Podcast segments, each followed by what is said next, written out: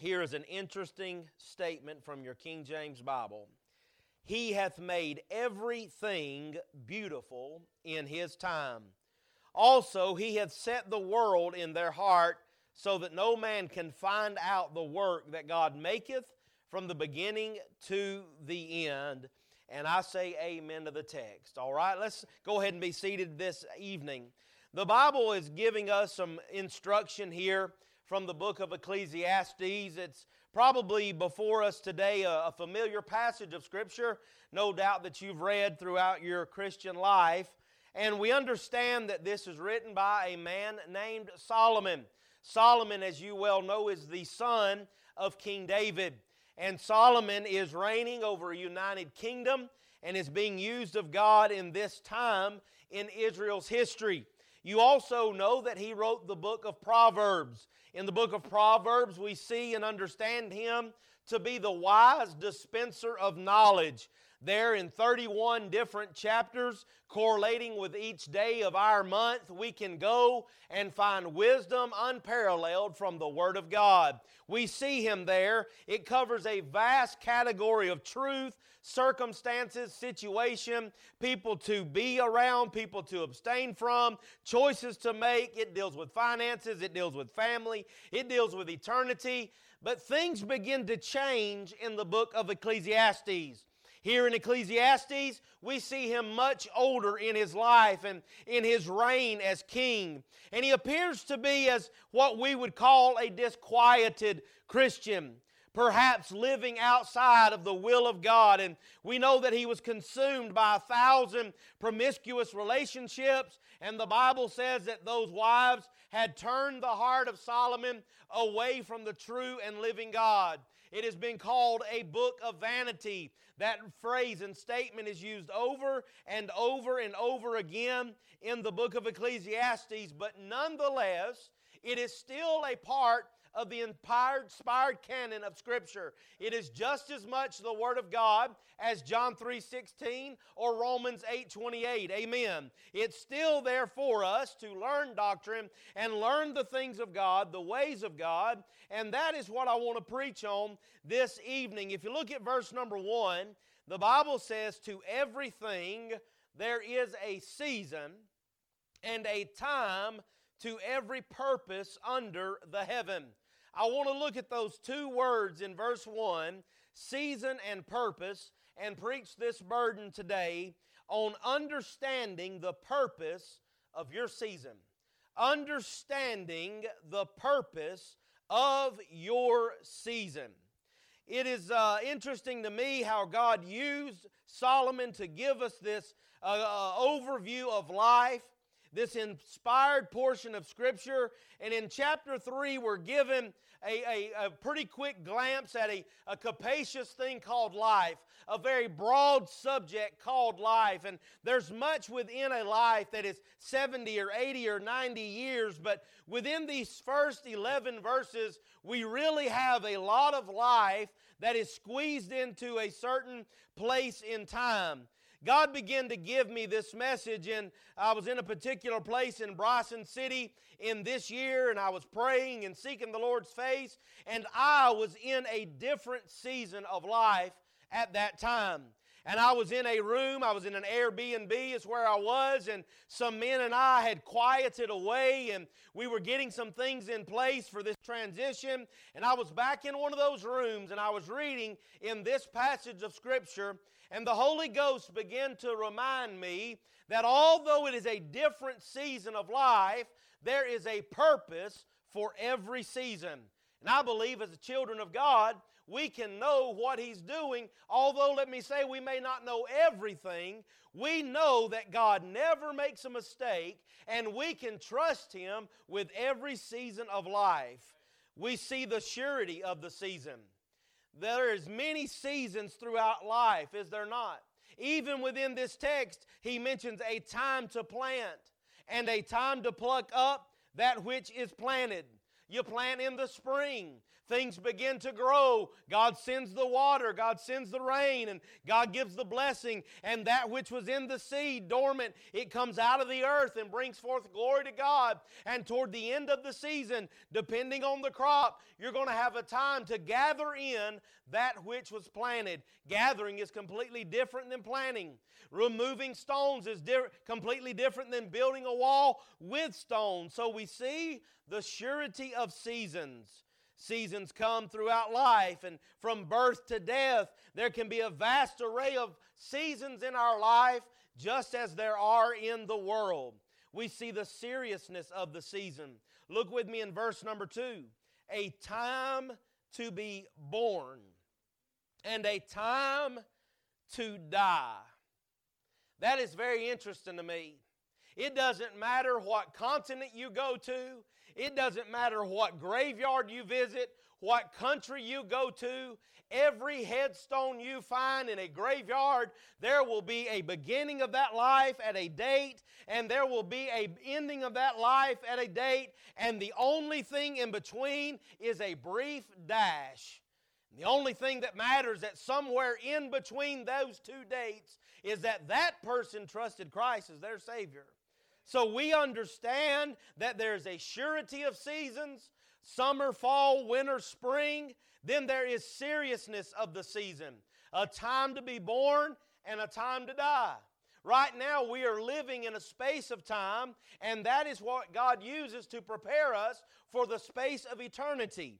We know according to Hebrews 9 27, the Bible says, And as it is appointed unto man once to die, but after this, the judgment. There is an unknown date out there in front of every person in the house today. We do not know the day, we do not know the hour, but whether by the rapture or whether by a death on this side, we will meet God. That's an appointment we're all going to keep. The surety of the season, the seriousness of the seasons.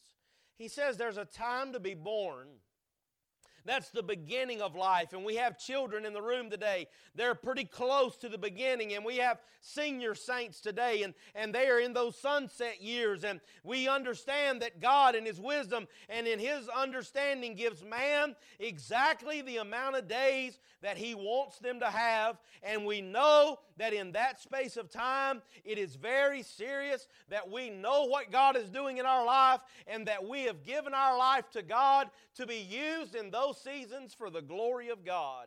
There's a time to be born. We've all had that. There's a time to die. Can I say this by way of introduction? If you've only had one birth, you will die twice. But if you've been born twice, you can only die once. Amen. Thank God there's a birth I cannot remember. My mother had me, amen, 3:15 in the afternoon on December 1st, 1984. I know nothing about that birth. They tell me all about it. But praise God, there's a birth I'll never forget. Amen.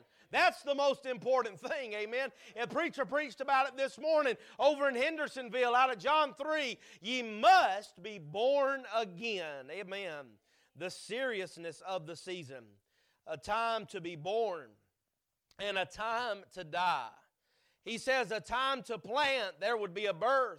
A time to pluck up that which is planted. There is a harvest thing that is removed from its place of life.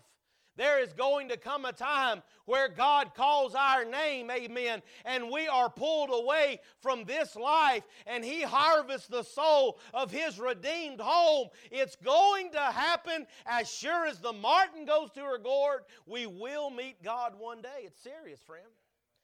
So, understanding the purpose of our season, Solomon begins to set the stage with 14 contrasting statements between verses 2 and 8. And you get ready for a big amen right here. I'm not going to preach all 14 of them. Amen. There's a lot in this text, and we don't have time, amen, to preach it all. And I don't have the understanding to preach it all. But in verse 2, we see the beginning and we see the end. And the next 13 statement covers between what happens at the beginning and what happens at the end.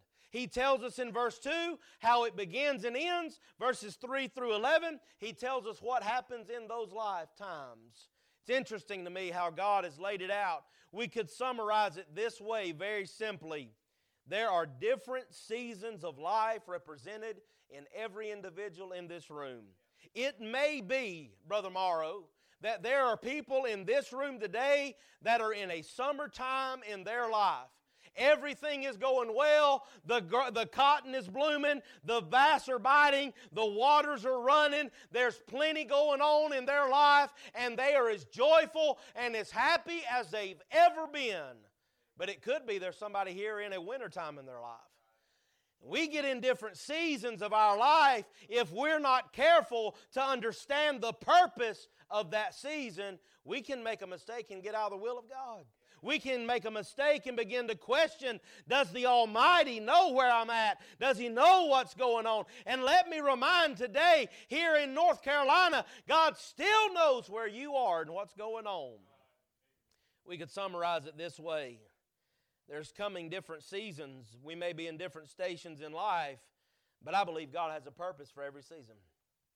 Just as God has ordained four seasons in this earth, I believe he, he moves and removes seasons in our life to bring glory to His name, to bring honor and glory to His Son. And He is wanting you and I to trust Him, whether we're in the deadness of winter or if we're in the joy of spring and new life. We can trust the Lord with the outcome. Just as with nature, God has ordained seasons in our life. Consider with me Genesis 8 22, the, the beginning of the beginning.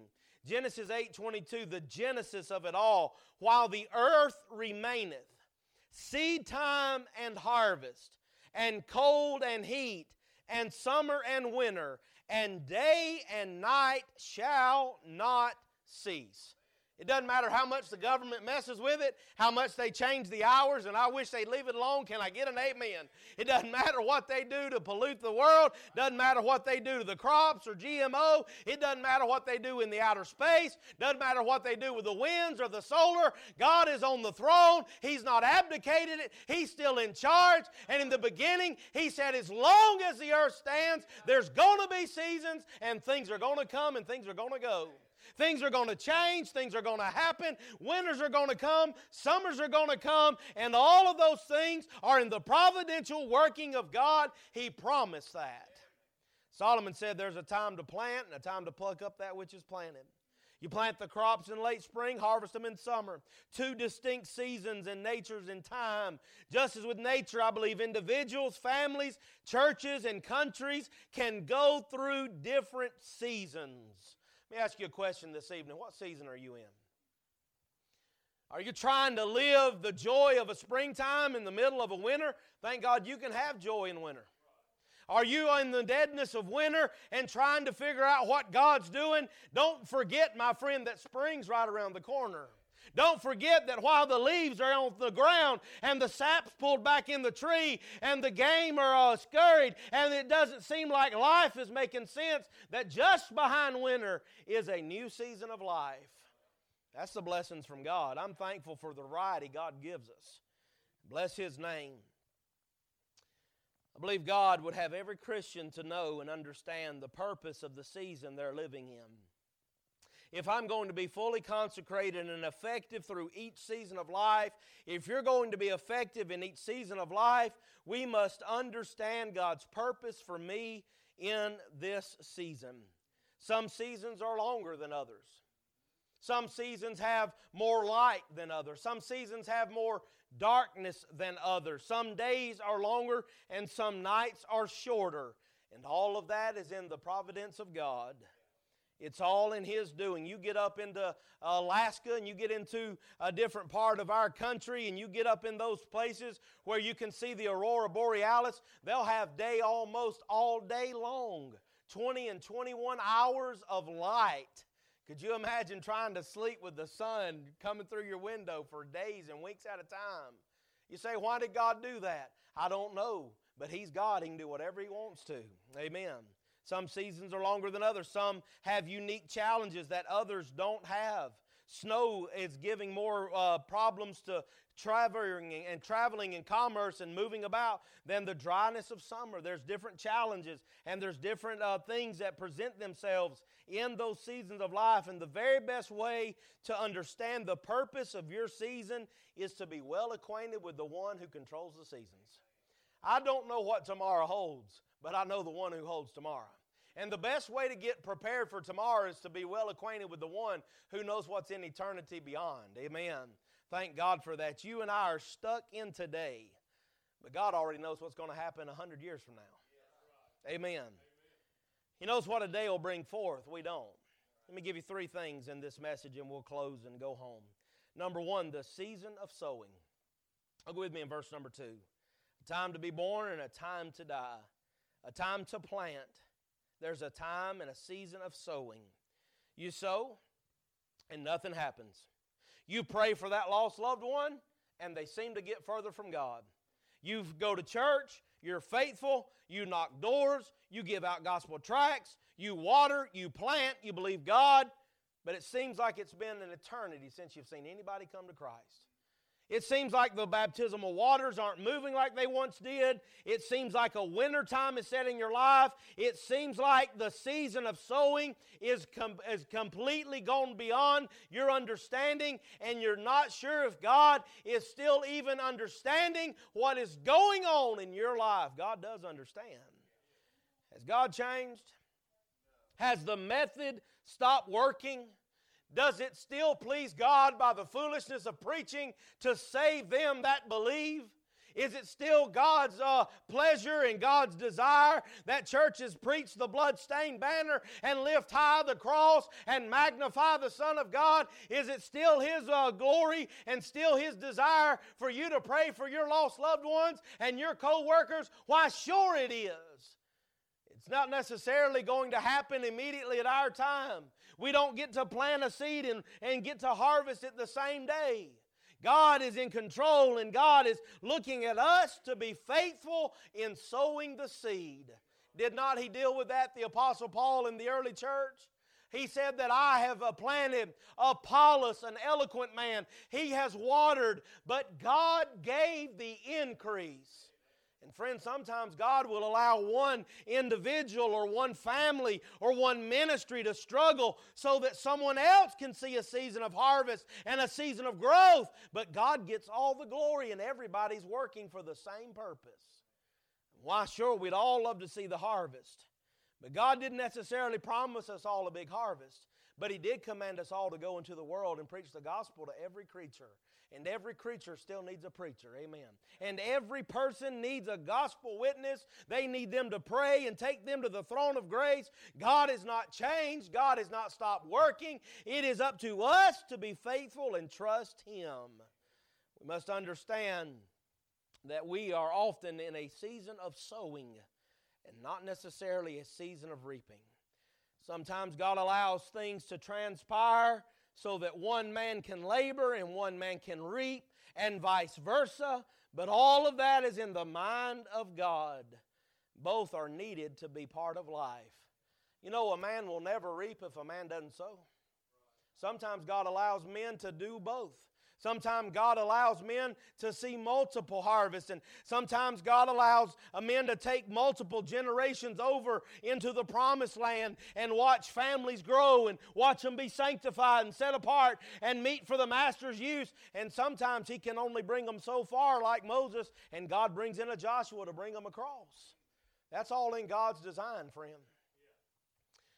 In the 1800s, there was a young man you study behind him, you would understand that mentally he was a mammoth. He read at the age of three. He took navigation lessons at 10, studied theology as a child. He entered Princeton College at 17. Despite the fact that he spent one year of his youth out of school for sickness, he was a, a venerable bookworm and a master of language. He mastered the Burmese language, possibly the most difficult language to acquire except for Mandarin Chinese, writing and speaking it with familiarity of a native and the eloquence of a cultured scholar, and he translated the Bible into Burmese. Mentally, he was a mammoth. Spiritually, he was superlative.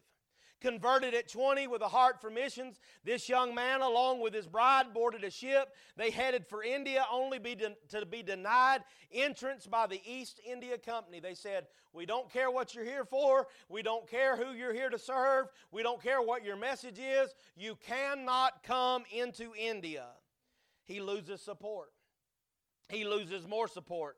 His missions board begin to question what God's doing in his life. And because of his acceptance and practice of immersion by faith, after he, an individual is saved, uh, water baptism belongs to those that have been saved. Can I get an amen? Because he makes that statement and that plank, his mission board ends up dropping him. He has to wait for a Baptist board to send him further support and aid so he can continue on. After many trying times, frustrations, fears, and failures, they finally found an open door in Rangoon, Burma. There was not one Christian in the land. Eight months after her infancy, they bury their only child underneath a mango tree. Cannons are firing, cholera is rampant, and six long, soul crushing years go by, and there's not one convert. Not one. Then on June 27th, 1819, Adoniram Judson baptized his first Burmese believer, Maung Nau. Judson jotted in his journal, and I quote, Oh, may, I prove, may it prove to be the beginning of a series of baptism in the Burman Empire, which shall continue in uninterrupted success to the end of the age after 38 years in Burma, the loss of a daughter, watching the country go through a civil war, a false imprisonment in a Burmese jail for 21 months, six years with no converts, and only one return trip to America. Finally, at the age of, uh, uh, uh finally on April 12, 1850, at the age of 62, Adoniram Judson made his crossing into the glory world to receive the rewards of his labor. And it was said after his death, there was an estimated 210,000 Christians in Burma. At that time, through prayer, perseverance, and patience, Adoniram Judson had won one in every Burman to the Lord for the glory of God. The purpose and the season of sowing is clearly summarized in the 126th Psalm, one of the Psalms of degrees. There's 14. They would say, sing them as they made their way up by ascents to the tabernacle for holy days. And one of those Psalms, 126, a Psalm of degree, verse 5 says, They that sow in tears shall reap in joy. He that goeth forth weeping, bearing precious seed, shall doubtless come again with rejoicing, bringing his sheaves with him. A season of sowing. You may be there today.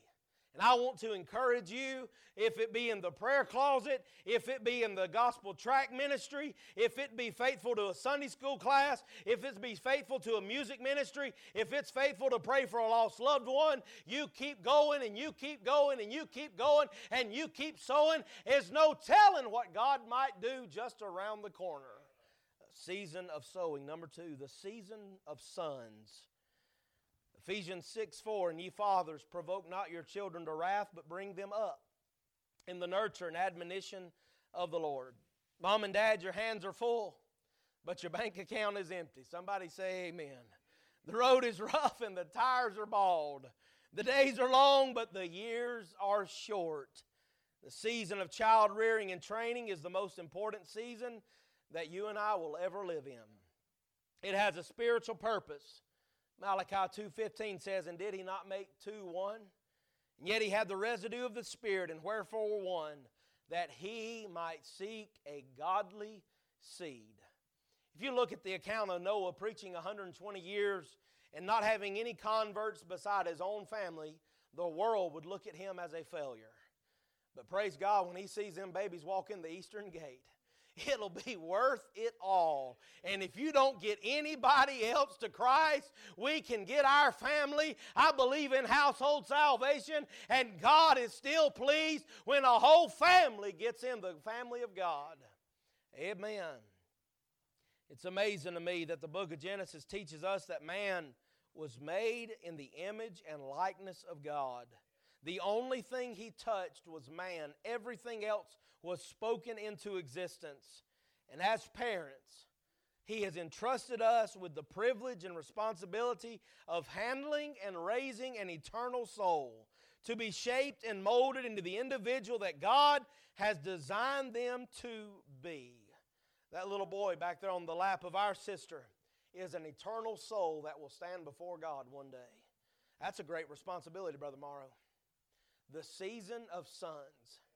Listen, I'm right there with you. There's parents in the room today, and I'm certainly not an aged man. I don't have it all figured out but I am still required to preach the whole counsel of God. I am still required, amen, to tell you what the Bible says. And I just want to encourage you, mom and dad and grandparents, go ahead, amen, and take that walk with them. Spend that time with them, amen. Get the coloring books out, amen. Get around the Word of God, amen. Get that happy meal, amen, if you can afford it, and spend time with them. Love on them, correct them, nurture them, take them to the house of God, keep them underneath the preaching of the Word of God, amen, and the shouts of Zion and the songs of Zion, and you'll never go wrong by loving those God's entrusted you with. The home is under attack. Our pastor says it all the time that the devil is after our families in America. And the churches will never be any stronger than the families that make them up. Man, love on them. Amen. Write those love letters to your sweetheart. Have that time together as a family. Go outside and build a fort. Amen. Go outside and throw the ball. Have a good time. Amen. Take that walk. Amen. Buy those roses. Buy that candy bar. Amen. And have a good time and enjoy the journey. Amen, mom and dad. Enjoy that time. It's going to pass. I cannot believe I've already got one teenager and one right behind him. It won't be very long, amen, that those feet running through the house will be silent and they'll be in their own house. This is more maybe for me than it is for y'all. I don't want to waste the season of sons, the seasons of sowing, the seasons of sun. Number three, and I'm finished, the season of suffering. The season of suffering. Job 14:1, the Bible says, Man that is born of woman is a few days and full of trouble. Psalm 119, verse 75 I know, O Lord, that thy judgments are right, and that thou in faithfulness has afflicted me. The Apostle Paul, the, uh, the New Testament, the Lord Jesus Christ, from both covenants, Old and New, both Testaments, all throughout the Holy Writ, God has shown us that often He allows suffering to come into the life of a child of God for different reasons and different purposes. We may not always understand it, but I know this God never makes a mistake. I know this that when it doesn't make sense, it doesn't have to make sense. He just asked me to trust Him. And I think immediately when we hear the word suffering, we think about maybe persecution or we think about maybe a brother John physical or maybe a sickness. But there's different persecutions and afflictions than just those two. This is a season we don't like to talk about. It's a season we certainly don't enjoy living in. There's many different forms and seasons of suffering.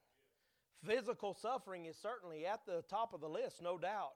A season when our body is in pain there is something in your body that will not get better, and you just have to learn to live with it.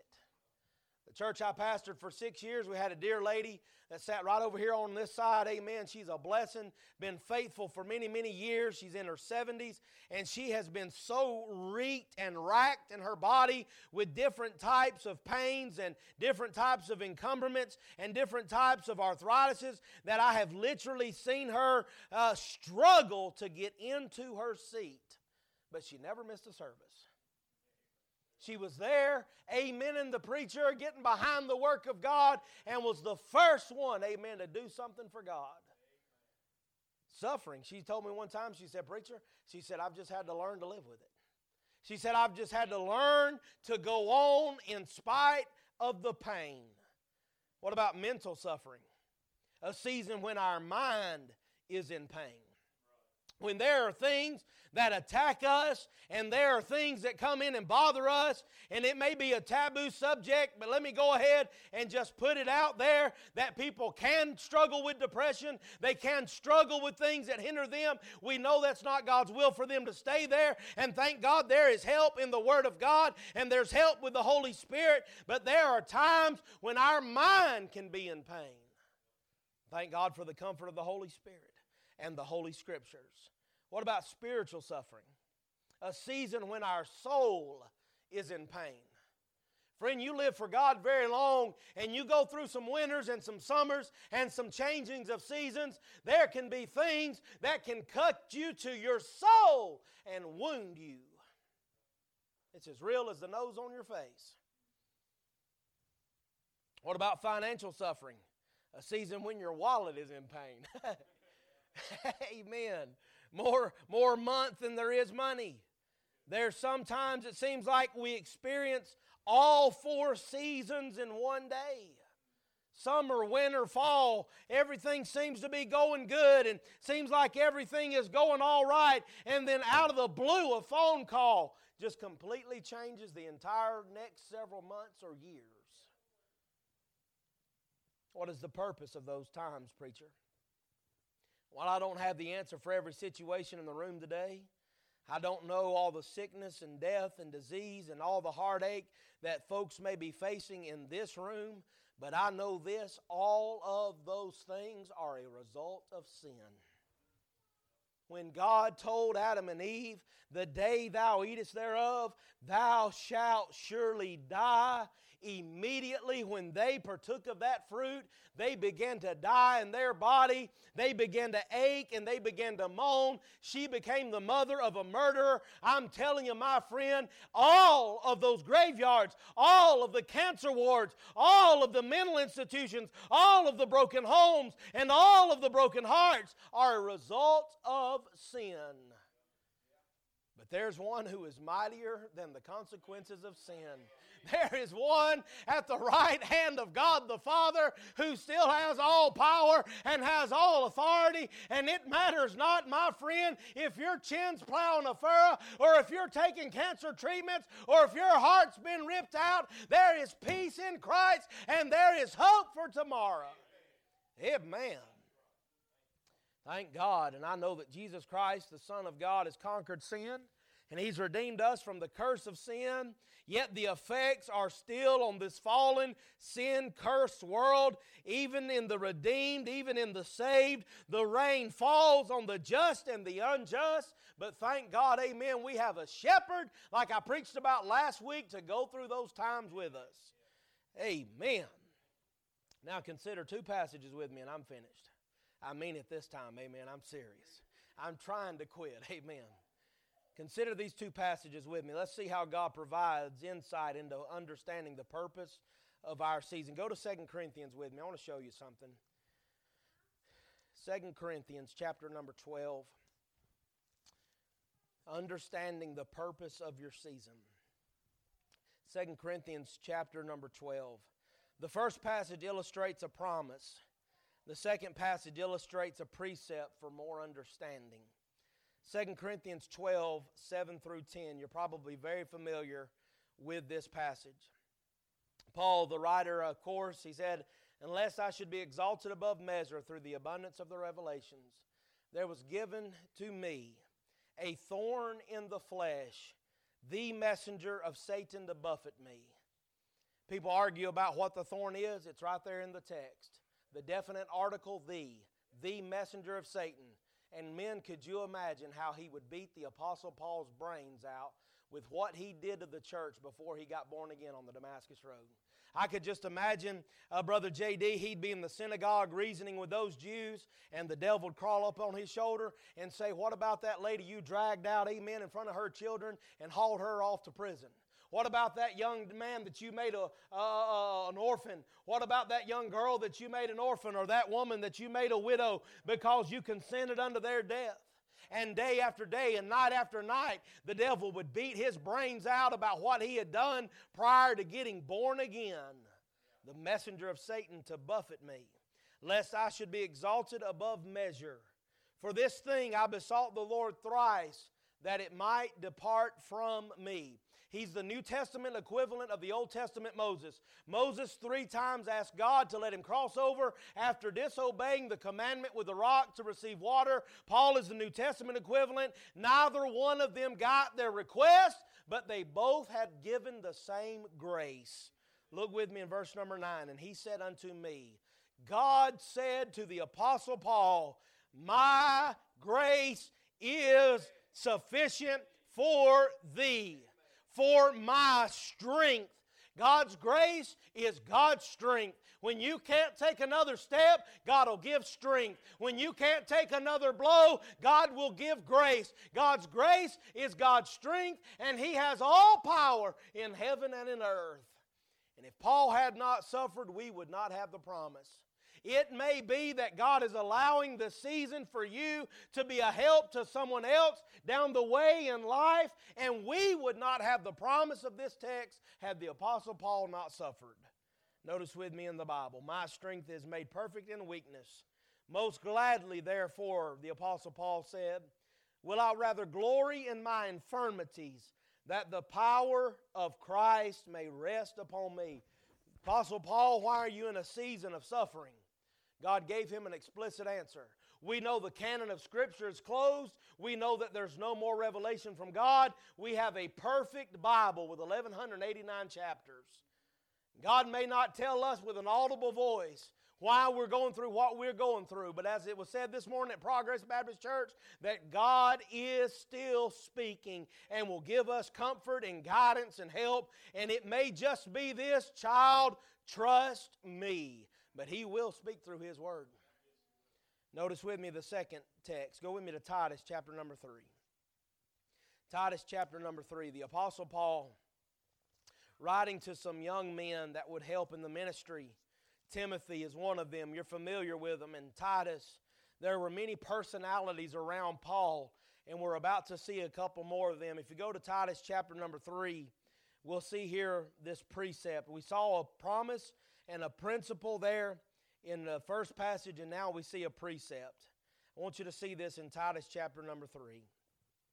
This is what the Word of God says in verse number 12.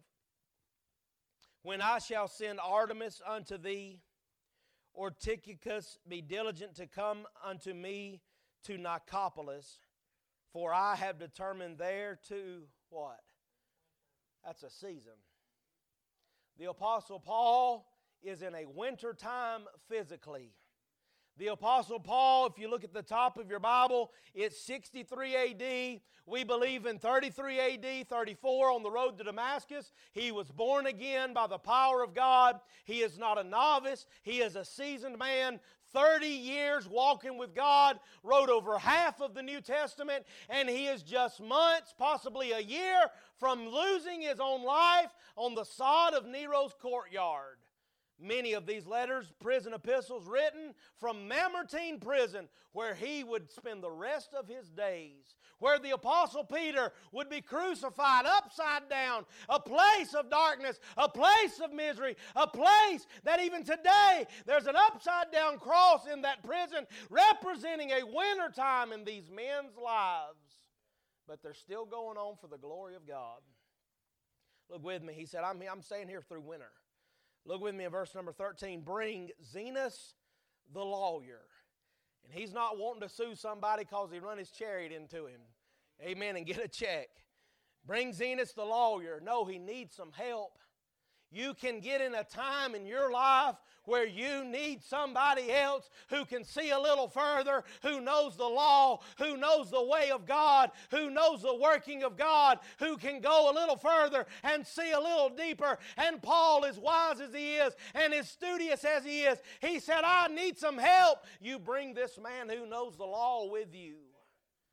He said, I need Zenas the lawyer and a conjunction, Apollos on their journey diligently, that nothing be wanting unto them. What does this illustrate, Brother Jordan?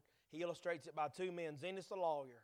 A man who was acquainted with the law in its, simple, uh, in it, it, its implication, consequences. He knew the boundaries of the law. He knew how he could appeal to these different men. He knew how he could be treated as a Roman citizen. He knew all these things. And the Apostle Paul was man enough to say, I don't have all the answers. Bring me somebody that can help me understand this season that I'm in. My friend, if we'll get to where the Apostle Paul was and run the white flag up and say, Oh Lord, I just don't understand what you're doing, but I need your help, I promise you, God will send you some help. I believe that with all my heart. What about this second fella, another personality around Paul, Apollos? We first meet him in Acts chapter number 18. He's a Jew born in Alexandria, Egypt. The Bible says he's an eloquent man and mighty in the scriptures. He only knew the baptism of John, and then a husband and wife team show him the way of God more perfectly and the resurrection of the Lord Jesus Christ. And Apollos gets born again, and he becomes a personality around Paul. And when he's in a winter time in his life, he needed somebody who could help him physically and legally, and he wanted somebody who could help him spiritually spiritually. And friend, when we go through different stations of life, I believe God's given us pastors, God's given us church members, God's given us Sunday school teachers, husbands and wives. He's given us men learned in the scriptures who can come alongside and help us reason out what God is doing in our life. Apollos was used of God for the work of God and the glory of Christ. And these two men were not enemies, they labored together. There was a contention in Corinth about who was a Paul and who was Apollos, but eventually at the end of the Apostle Paul's life, he's saying, We are working together. You bring them diligently, you take care of them, you love on them, you be good to them, and God will bless you for it. And he said, You bring these men immediately. Verse number 14 is a little reminder about winter times in our life. Notice what the Bible says. This is the Apostle Paul now. He just asked for some help. He's trying to understand the purpose of his season. He said, And let ours also learn, ours, the church, saved folk, and let ours also learn to maintain good works for necessary uses, that they be not unfruitful. You generally don't harvest a whole lot in the deadness of winter. But in the kingdom of God, you do. It might be next Sunday that person you've been praying for walks the aisle and gets saved in the middle of a winter time in North Carolina. He said right here, if you don't remember anything else, ours, you keep being fruitful. You keep playing that instrument. You keep teaching that class. You keep going to that nursing home. You keep giving to the work of God. You keep raising them children. You keep knocking those doors. You keep praying for those loved ones. And do not be unfruitful in the middle of a winter time. If you and I have been paying attention, these texts necessarily don't give us all of the purposes and reasons for your season. But I believe this with all my heart. If we're honest and open and sincere before God, while He may not give us an answer, if we'll go to our prayer place, if we'll go to the Word of God, I believe He'll give us the faith and the grace to trust Him through anything. God has not commanded us to do anything that He will not give us the grace to go through. Go with me to Romans 8. My final text, I promise. Romans 8. Here's a text that we all quote, Romans 8 28. But I want to say this respectfully as I can. If we're going to quote 28, we need to quote 29 as well. You know why there's different seasons in our lives? To make us more like the Son of God. Golgotha wasn't a nice, beautiful picture of spring for him. He had some spring times when he was bringing life out of the grave, when he was multiplying the fish, the only miracle recorded in all four Gospels, the feeding of the 5,000. Beautiful picture of springtime, the, the strength of his ministry. Those three and a half years when he's working miracle after miracle. Golgotha was a dark winter time. But look at the souls that it harvested and reaped for the glory of God. You and I wouldn't be saved without Golgotha. I don't care what John MacArthur says. The blood is still necessary for the salvation of souls. Amen. Romans 8 28, and we know that all things, all seasons work together for what? Good. To them that love God. This is a promise for Christians. To them who are called according to His. What's the title of the message? Understanding the purpose of your season. Look at verse number 29. For whom He did foreknow, and I am not a Calvinist. Somebody say amen. It has nothing to do with God electing some for hell and some for heaven. That is heresy. But God does know who will receive Him, and biblical foreknowledge is based on Him conforming us to His Son, and this text prove it. He also did what? Predestinate to heaven and hell? No. To be what? Conformed to the image of who? His Son, that He might be the firstborn among many brethren a famous sculptor was commissioned to uh, create out of marble a massive statue of an elephant. It was going to be in the foyer of a prince's palace.